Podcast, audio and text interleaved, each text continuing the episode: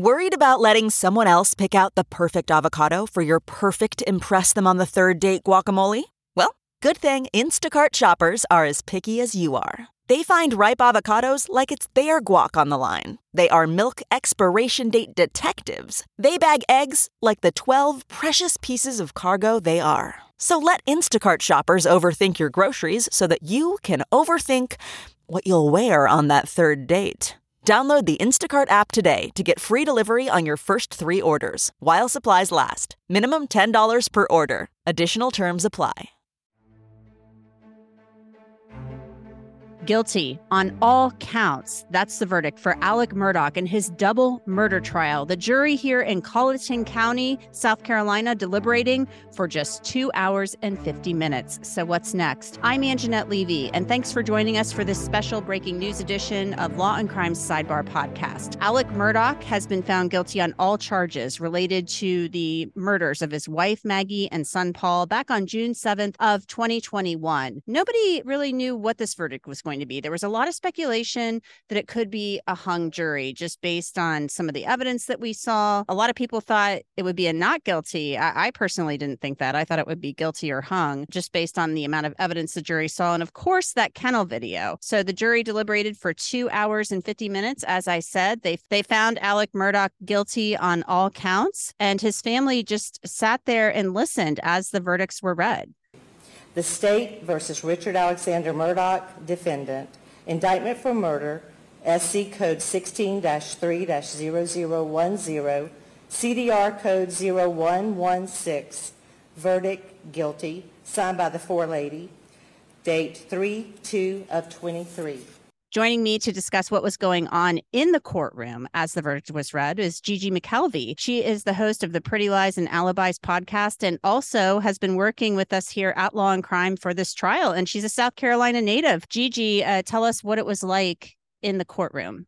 It was tense. You could cut it with a knife in there, Angenette, It just the waiting for the judge to come in, it felt like an hour and a half. And then the family came in visibly nervous, everybody just very unsettled. Buster had his head down, red faced, kind of rubbing his girlfriend's shoulder.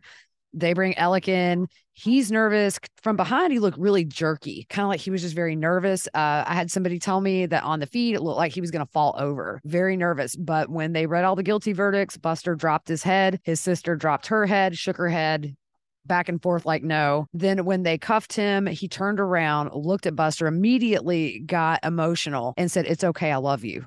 And Buster just put his head down and was wiping his eyes and his nose. You're telling me that Lynn, his sister, is shaking her head no with her head down. They believe he is innocent uh, of these charges. I, I think so. I mean, they've been here every day in court. I can't think of a day that Lynn has not been here or Buster or Brooklyn. John Marvin did not make it for verdict, which surprised me. They did FaceTime somebody at the defense table right before the judge came in. I could not see who, we could not hear who. Not sure if it's family or or, or what, but it was interesting to watch. But as soon as they cuffed him, the, it was kind of aggressive the way the the deputy got the cuffs. He made it a very loud. It it, it rang across all those hall the the the walls it was just loud and he turned around and and just looked dead at buster. It was they locked eyes and buster's face got redder by the second and alec's face got redder by the second and he said it's it's okay i'm sorry. Did, or i love you did you see any tears?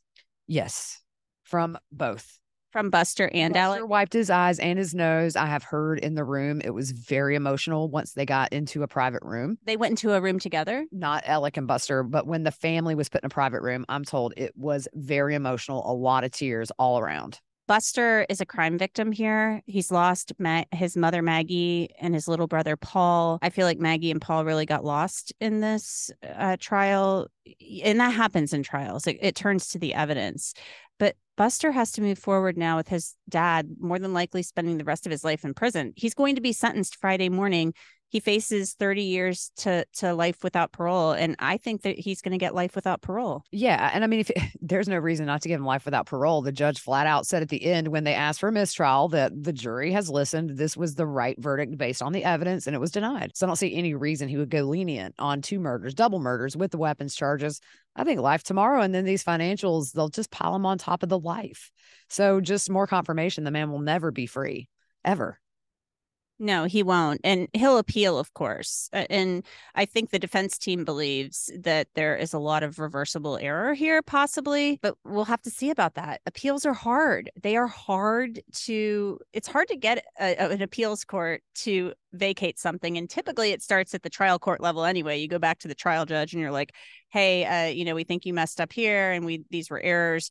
And those typically are denied barring some type of really compelling evidence. Right. And the other thing too is when he took the stand, I think that erased a lot of chances for appeals from what I've heard. So it was a risk, but it didn't pay off, but he had to do it. I think the jury had probably made up their mind by the time he got on the stand. We've been doing this 6 weeks. It's not like they're strangers to this. But I do think he had to do it. It didn't pay off and you know, uh, in the meantime, he he wiped out some chances for appeals from what I've heard from legal analysts. So, yeah, but but he's got more financial charges, over 90 so it's not like he's ever going to have have a chance to be free and hurt people again, vulnerable people who need needed that money for their personal care after accidents, taking advantage of teenagers who had lost their mom. This is not a good man we ever want back on the streets. It's a good verdict. And I think the financial crimes are just going to pile up. And what does he do? Does he fight them? The money has to run out at some point. Definitely. And I remember Linda Kenney Baden telling us on the air yesterday that the whole financial crimes thing, at least on appeal, that's out the window because he did take the stand. Right. So, you know, I mean, he cooked his own goose, but you shouldn't take advantage of people. Had he taken the position that he was born into, and used it for good. Imagine what he could have done in this community as opposed to what he did all across the state and with people who trusted him. So for me, I have no sympathy for the man. You know, you make your bed, you lay in it. And that's kind of where Alex gonna be laying tonight in that jail cell on that hard jail bed for the rest of his life.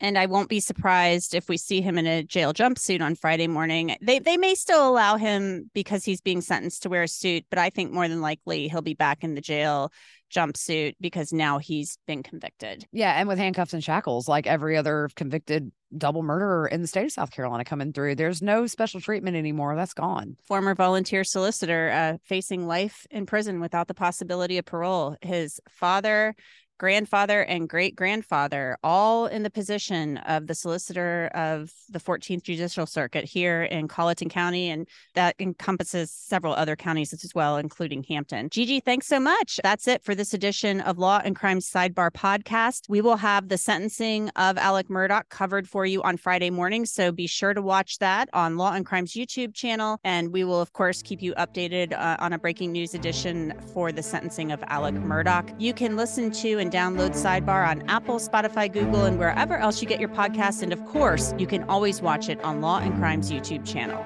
I'm Angenette Levy, and we will see you next time.